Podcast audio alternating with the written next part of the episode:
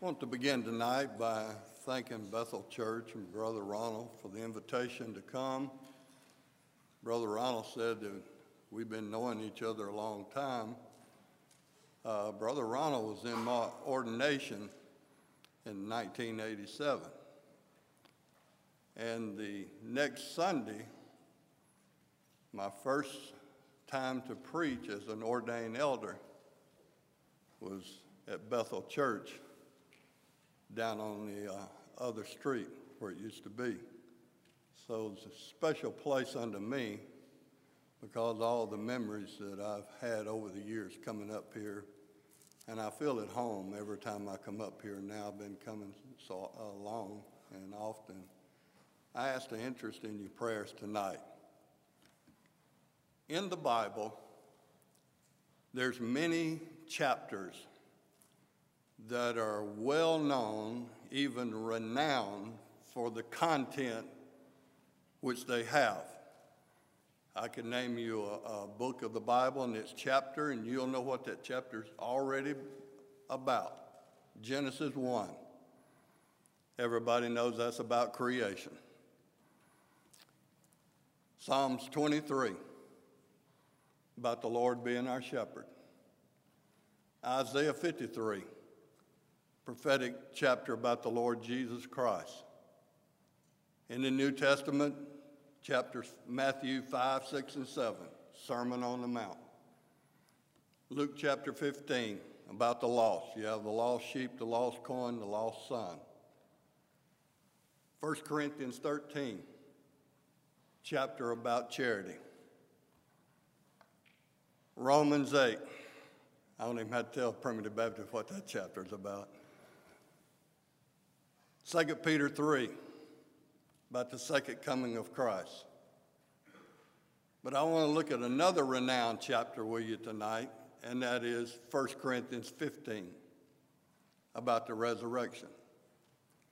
And as renowned as this chapter is, and as much preaching as I've heard from it over the years, right in the middle of this chapter are four verses that are hardly ever mentioned, if at all, stuck right in the middle of this very renowned chapter.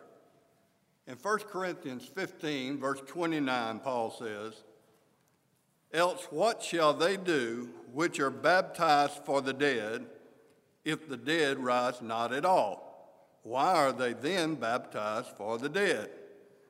And why stand we in jeopardy every hour? He says, I protest by your rejoicing, which I have in Christ Jesus our Lord, I die daily. And if after the manner of men I have fought with beasts at Ephesus, what advantageth me if the dead rise not? Let us eat and drink, for tomorrow we die. Now, I trust that you too probably have not heard too much preaching on those particular verses. You hear a lot on the beginning of 1 Corinthians 15, a lot on the end, and just kind of pass over the middle there. When we look at this, what shall they do which are baptized for the dead if the dead rise not? Why are they then baptized for the dead? Now, I've got a few commentaries at home, so I went to look up what people say, what these verses might mean. There were some that would say, these being baptized for the dead, they're talking about in Numbers chapter 19, where they had the uh, red heifer, that they took the ashes of the red heifer, then they sprinkled it on someone that had touched a dead person to make them clean. And so they're running it that this is what they're talking about being baptized for the dead because someone, but that wouldn't be baptized for the dead, that'd be baptized because of the dead, because you touch one. So that doesn't fit there. Then there's some think that there's this idea that if you had a relative and that relative died but was never baptized, and you're pretty uncertain where that person might be at the time, that you could be baptized for them, and then that would give them an opportunity of going to heaven. Well, that's got plenty holes in that kind of thinking. First of all, even if you could be baptized for them, baptism, baptism by water is not to putting away the filth of the flesh. You haven't done him any good that is already dead because you hadn't put away any filth of the flesh by being baptized in water. And then there's one that's usually the most common one of being baptized for the dead is simply that when we go into water baptism, we are being baptized for the death, burial, and resurrection of our Lord and Savior Jesus Christ, that our belief in his death, burial, and resurrection is our salvation, and we're being baptized for him or being baptized for the dead. And that is what we believe, that we believe our baptism is our, is our uh, commitment to the fact that we believe that the death, burial, and resurrection of our Lord and Savior Jesus Christ is our salvation. But here's the problem that doesn't fit the rest of the verses. Because the next verse says, And why stand we in jeopardy every hour? Now, I remember when I was baptized, I was 14 years old when I joined the church. And that was a happy day for me and I didn't feel like I was in any kind of jeopardy. There was no one after me or any uh, uh, thing of uh, uh, hindrance around me that I knew of. What is Paul saying after he says, Those that are baptized for the dead, and then why stand we in jeopardy every hour? Now, I could try to tell you what I believe the verse is saying, but I'm going to try to tell you, let the Lord Jesus explain it to us. Let's go to Luke chapter 12, verse 50. Listen to the words of Jesus here. He says, And I have a baptism to be baptized with, and I am straitened until it be accomplished. Jesus says, I have a baptism to be baptized with. Well, that can't be water baptized, uh, being water baptized, because he was baptized by water back in chapter 3. He is not talking about his water baptism then, because that's already there, but he's talking about a baptism that I'm facing. I have a baptism to be baptized with. And I am straitened, or that word means pained. I'm suffering till it be accomplished. Now, what baptism is Jesus talking about here? Well, we go to Matthew chapter 20. And in Matthew chapter 20, verse 20, you find where the mother of Zebedee's children, James and John was their children, she comes to Jesus and she's got a request for Jesus. And he says, Say on, what's your request? And he says, That my two sons may sit one on the right hand and one on the left in thy kingdom. And Jesus says, You know not what you ask. He says, But can you drink of the cup that I drink of? And can you be baptized with the baptism that I not was, but I am baptized with? And I think in their mind, it said, Well, we drink of the cup when we take communion. We've took, had communion with Him. Yes, I can drink of that cup. And I, I was baptized in water. And so they said, Yes, we can. And he said, Ye shall drink of my cup and be baptized with the baptism that I'm baptized with, but to give them, uh, give uh, right hand and left on uh, of a seat in heaven, he says, that is not mine to give. Now, what is he saying here? Can you drink of my cup and be baptized with the baptism that I'm baptized with. Now, he's just repeating when he says, You can drink of my cup and drink and, and be baptized with my baptism. They're the same thing. That's just two ways of saying the same thing. Can you drink of my cup and be baptized with my baptism? Now, what cup is Jesus talking about? He's talking about the cup that he went to the Garden of Gethsemane and he prayed to God, Lord, let this cup pass from me. Let this cup pass from me. Nevertheless, not my will, but thy will be done. What cup is he talking about? He's talking about the cup of afflictions and persecutions and trials and tribulations that he will suffer, and it will lead up and to his death. Jesus had to suffer many things to bring him to the point that he came in this world to die, and he suffered to that death. He said, Now, can you drink of my cup? Can you suffer for me if it means bringing your death? Now, can you drink of that cup? Now, go back to 1 Corinthians 15 29. Else, what shall they do which are baptized for the dead? Or, in my words, else what shall they do which shall suffer for the name of Christ that will bring them unto their death? What shall they do? Shall people do this if the dead rise not? Would people suffer for Christ in that manner if there was no resurrection from the dead? I think not. I think not. Apostle Paul wrote this, and I want to show you just how the Apostle Paul suffered for the Lord Jesus Christ.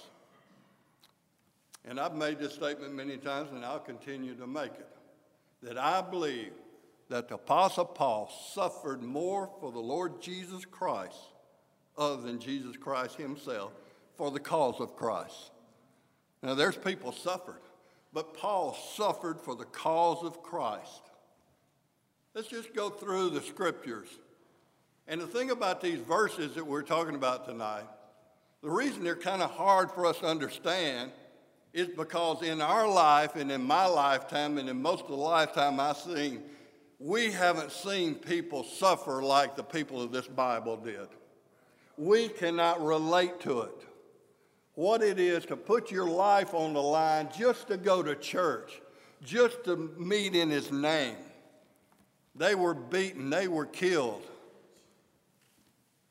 I go, you're in 1 Corinthians 15, turn over a page to 2 Corinthians. And Paul says this in verse 10.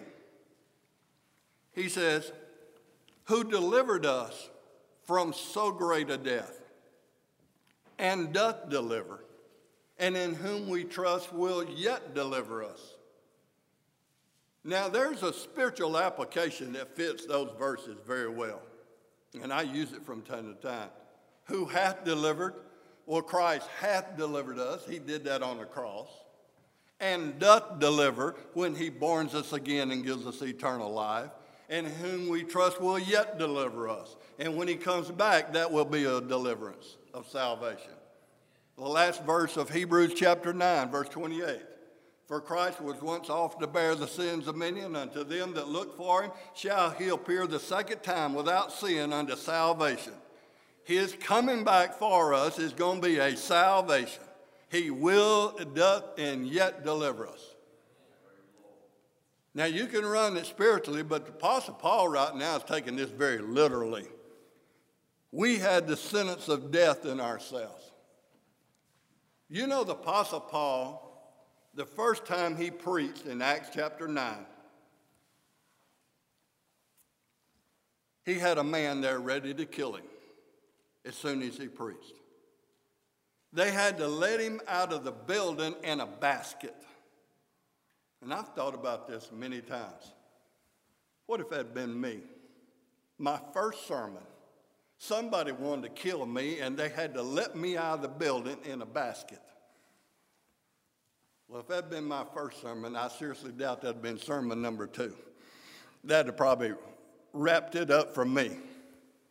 Is this what this is going to be about? Uh, I, I don't think I'm ready for this. That would have probably just ended it if I didn't have the grace of God like Paul did. You go to Acts chapter 23 and read verses 12 and 13, and there you find these Jews, and it was says there was above 40 of them, that they made a pact together that they would neither eat nor drink until Paul was dead. I mean, they had a hit out on him. It was over 40 men that had a pact that they would not eat or drink again until Paul was dead.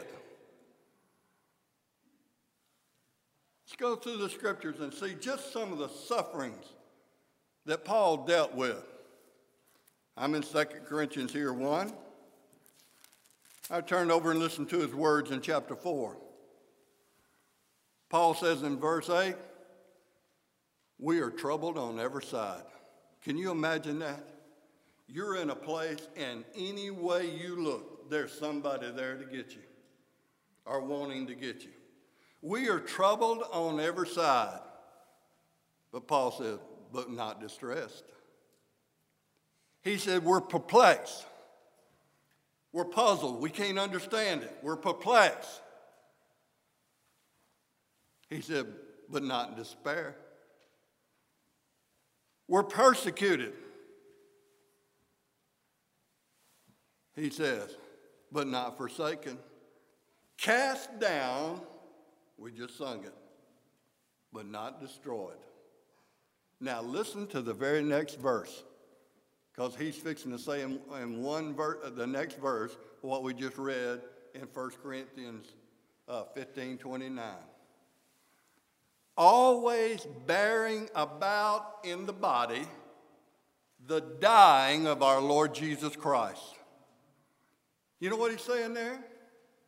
That I live a life that I live to die for Christ. If that's His will, I will die for Christ. I'm always bearing about in the body the dying of our Lord Jesus Christ.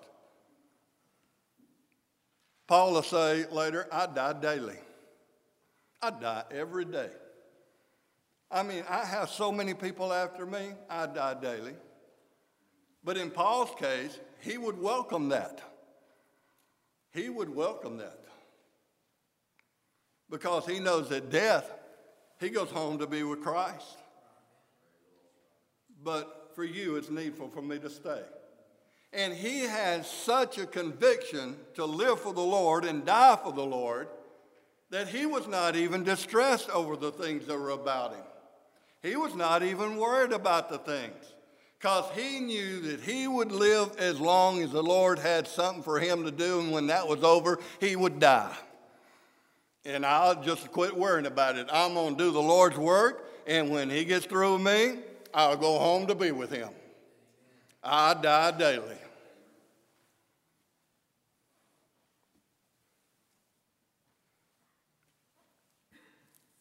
If you're in chapter 4 there, turn over to chapter 11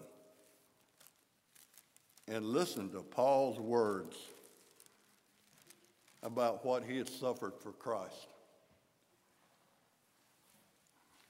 In 2 Corinthians 11 24, Paul says, Of the Jews, five times received I 40 stripes save one. Five times. He was beaten with 39 stripes. That's 195 stripes he received. Can you imagine what his back must have looked like? 195 stripes across them. He says, Three times I was beaten with rods. Once I was stoned. You go to Acts 14, 19 and read about that stoning. They threw rocks at him until they were convinced he was dead. That's the reason they quit, because they thought he was dead. He was within an inch of his life. And it just keeps on and on with these things. Thrice I suffered shipwreck, a night and a day. I have been in the deep, in journeyings often, in the perils of waters often, in the perils of the robbers, in perils of my own countrymen, in the perils of the heathen, in perils of the city, in perils in the wilderness, in perils of the sea, in the perils amongst false brethrens, in weariness and painfulness, in watchings often, in hunger and in thirst, in fastings often, in cold and nakedness he gives a list of things that he suffered for Christ. And when I read them, I can't see one that I ever suffered not like he did, not just one of those, much less the whole list. I've never suffered one of those things. That's why it's hard to understand those verses in the life that we live now because we've been so blessed to worship freely and without persecution. Now, as I've tried to explain the verses, I want to go back to 1 Corinthians and look at the chapter as a whole. Because in 1 Corinthians chapter 15, Paul is addressing two things that he's facing here from scoffers, from skeptics. There's two things that he addresses in this chapter. In verse 12, he says, Now if Christ be preached that he rose from the dead, how say some among you there is no resurrection of the dead? Now that's the first thing he's going to look at. And I want you to notice the various ways and arguments Paul takes to convince people that there is a resurrection from the dead. Now, if you got your Bible, go back to verse 1, the beginning of the chapter of 1 Corinthians, and listen to his argument that he produces here to be convinced people that there is a resurrection from the dead. He says, Moreover, brethren, I declare unto you the gospel which I preached unto you which also you, you have received and wherein you stand, by which also you are saved if you keep in memory what I preached unto you, unless you believed in vain. For I delivered you first of all that which also I received, how that Christ died for our sins according to the Scriptures. Now, here's the first argument he makes and to me, it's the first one that should always be there, and it's this. If you've got someone to discuss and you want to discuss any point, such as a resurrection or anything else, you must first have this common ground that you believe the scriptures are the holy word of God and that they are true to every word, jot, and tittle. Now, if you don't believe the holy writ of this is God's word and that it's true, then we don't have nothing to talk about. I don't have nowhere to start because I'm going to start here. But you done taken that away because you don't even believe the scriptures. Well, we, we don't have nothing to talk about. His first proof is the scriptures say that Jesus died and rose again the third day, and he repeats it according to the scriptures. That's my first proof the scriptures say that Jesus died and rose again. But you're out there saying there is no resurrection. Proof number two. And after that, he was seen of Cephas, then of the twelve, then of above 500, then James, then the apostles, then me. You saying he ain't there's no resurrection. Well, look how many people have seen him since he rose. How many does it take to see him before you're convinced at least he rose from the dead? At least he rose from the dead. Because I've got over 500 that I say it. It's not just one or two, there's over 500 witnesses to the fact that he rose from the dead. All right? Proof number three.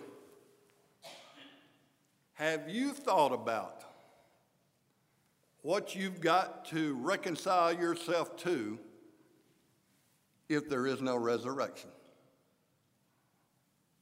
Here's what you're going to have to reconcile yourself to. If there is no resurrection, then Christ is not raised. And if Christ be not raised, he says, then our preaching is vain. What I'm doing up here is just vanity. Because I base it on the fact. All my preaching is based on the fact that Jesus died and rose again. Our preaching is vain, and your faith is vain. Because your faith is based on the fact that you believe in the death, burial, and resurrection of Jesus Christ. My preaching's vain, your faith is vain. And next, we're a bunch of liars. We're a bunch of false witnesses. Because, see, we testified that he rose from the dead. And we'd be false witnesses if there's no resurrection. We're false witnesses because we say he did. Then he keeps going. And if Christ, and if the dead rise not, then is not Christ raised. And if Christ be not raised, your faith is vain, and ye are yet in your sins. Now, how anybody would want to deny the resurrection, they're just admitting they're still in their sins. The sins, still in their sins.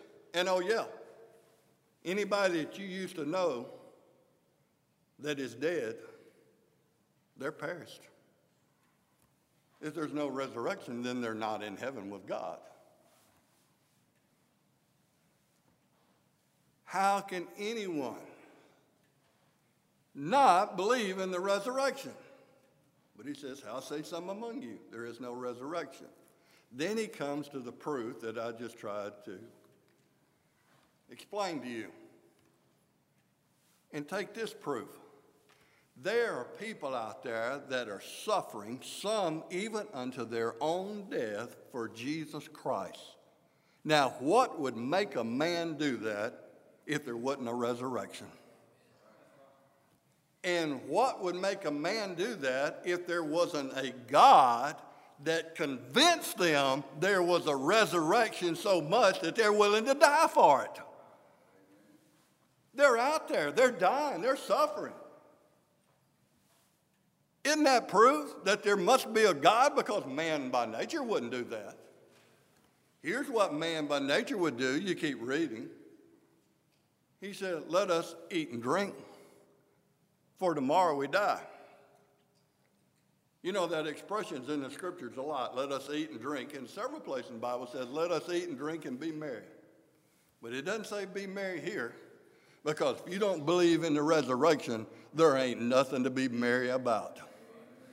He just says, Let us eat and drink, for tomorrow we die.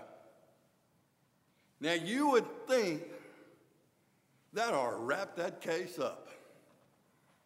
That ought to wrap that case up, and that should have convinced that guy five different ways to start believing in the resurrection. But look what he does next. But some man will say, how are the dead raised up, and with what body do they come?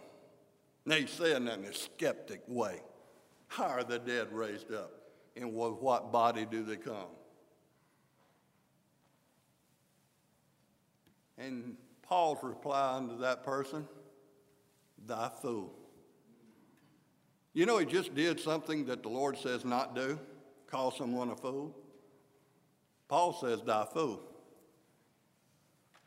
You go to Matthew, the Sermon on the Mount, and Jesus said over there, You've heard it said of old time, Thou shalt not kill, and whosoever kills is in danger of the judgment. But I say unto you, whosoever is angry with his brother without a cause is in danger of the judgment. And whosoever shall say to thy brother, Raca, which means worthless. In South Mississippi, we call it no count. We just call them no count. They're worthless is in danger of the council. And whosoever shall say, Thy fool, is in danger of hell fire. But the thing we need to consider that in the Bible, the word fool is not how we use it sometimes. We call a person a fool. We say, oh, you old fool, means you just kind of careless, haphazardous, but in the Bible, calling somebody a fool is calling him an unregenerate. How do I know that? because you go to Psalms chapter 14, verse 1. The fool has said in his heart, There is no God. Now, that is not something a child of God, born again, can do. You can say it with your lips, but you cannot say with your heart, There is no God, because if you've been born again, you know there is one. You know well there is one. Why is Paul saying, Thy fool? Because as many ways as I've tried to show you that there is a resurrection, you're still questioning. The only person that would question that is an unregenerate. He says, Thy fool, that which thou sowest is not quickened except it die.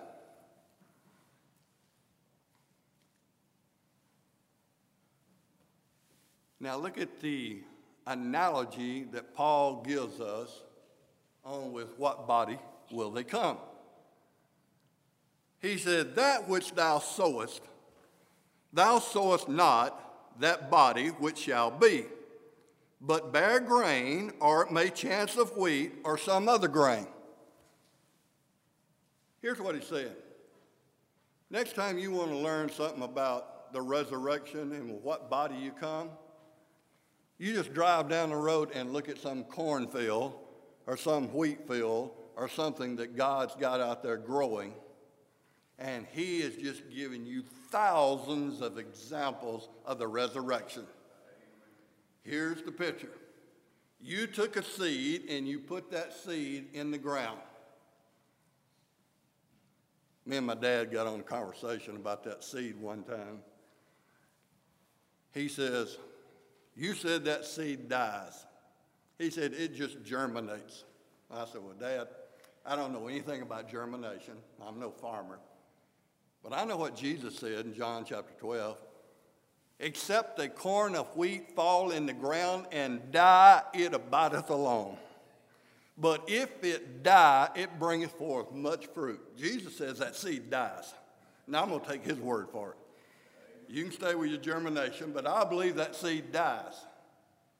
Well, if it dies, it's got to have life to come forth. That's a picture of the resurrection. The seed falls in the ground, it dies, and then the Lord gives it life and it comes forth. But it doesn't come forth as a seed, it comes forth with a body of corn or wheat or whatever the Lord gives it. And that's the way it's going to be for us during the resurrection.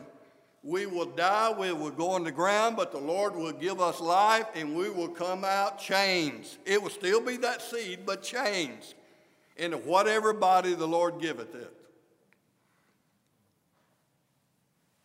Now, on the resurrection, I often thought about this point. You know, that most people, if not all people in this world, don't like what they look like. We go to great pains to change it. If we like what we look like, the cosmetic companies would be out of business. Those that make curlers and dyes and all that would be out of business. If we like what we look like. But I'm going to tell you a time you're going to like what you look like, and that's when Jesus raised you from the dead.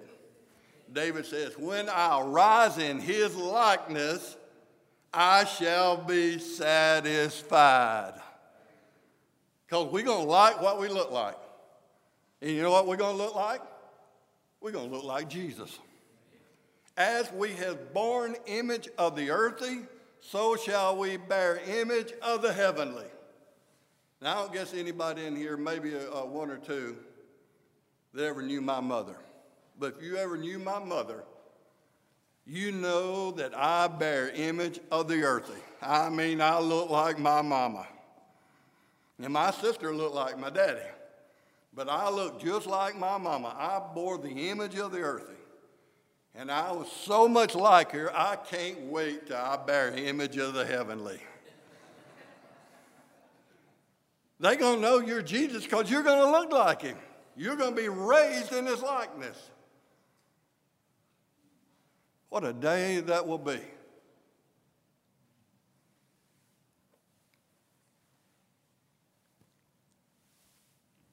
Apostle Paul says, This body was sown in dishonor, but we were raised in glory. It was sown in weakness, but was raised in power.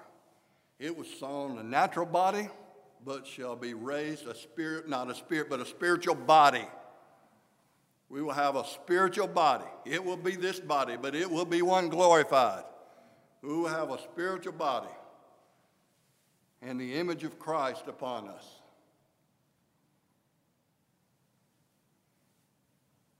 How anybody could question the resurrection? Well, they have to be a fool. They you just have to be one that's not born again. And here's the thing about a fool if a person is not born again, I can preach it to death. Brother Ronald can preach it to death, and any other man can preach it to death. If they're not born again, they'll never believe it. It takes the Holy Spirit of God to believe God's word and the men that preach it. And how people think they can go out in this world today and preach to unregenerates, thinking that they can change their mind. Apostle Paul didn't want to go around them he said, Let us be delivered from unreasonable and wicked men. For all men have not faith. He didn't have nothing for them. If they're not born again, I don't have anything for them. But those that are born again. Now I'm going to close back in verse 31. Look at his final proof. He says, I protest by your rejoicing. Now, look what Paul's saying here.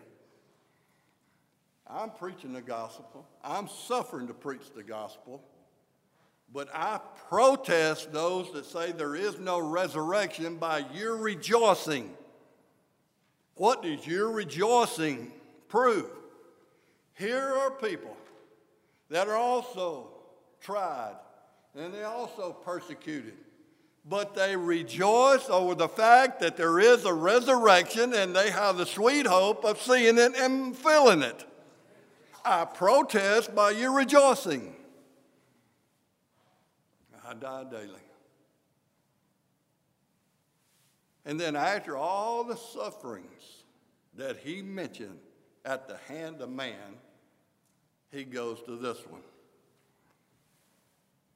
If after the manner of men I have fought with beasts at Ephesus,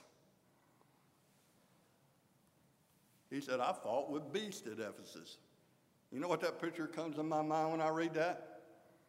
That's the Christians being cast to the lions. Paul said, I have fought with beasts at Ephesus. And what advantage me if the dead rise not? There's no advantage. But Paul had the sweet hope, and I believe you have the sweet hope, and I have the sweet hope that there is a resurrection. And that is something to rejoice in, believe in, have faith in, and walk bearing about in the body the dying of our Lord Jesus Christ. If the Lord puts that on me, I'll be glad to carry it. By His grace and His Spirit, I'll bear about in the body the dying of our Lord Jesus Christ. Saying it like this Lord, if you're willing to die for me, I'm willing to die for you. God bless you. Thank you.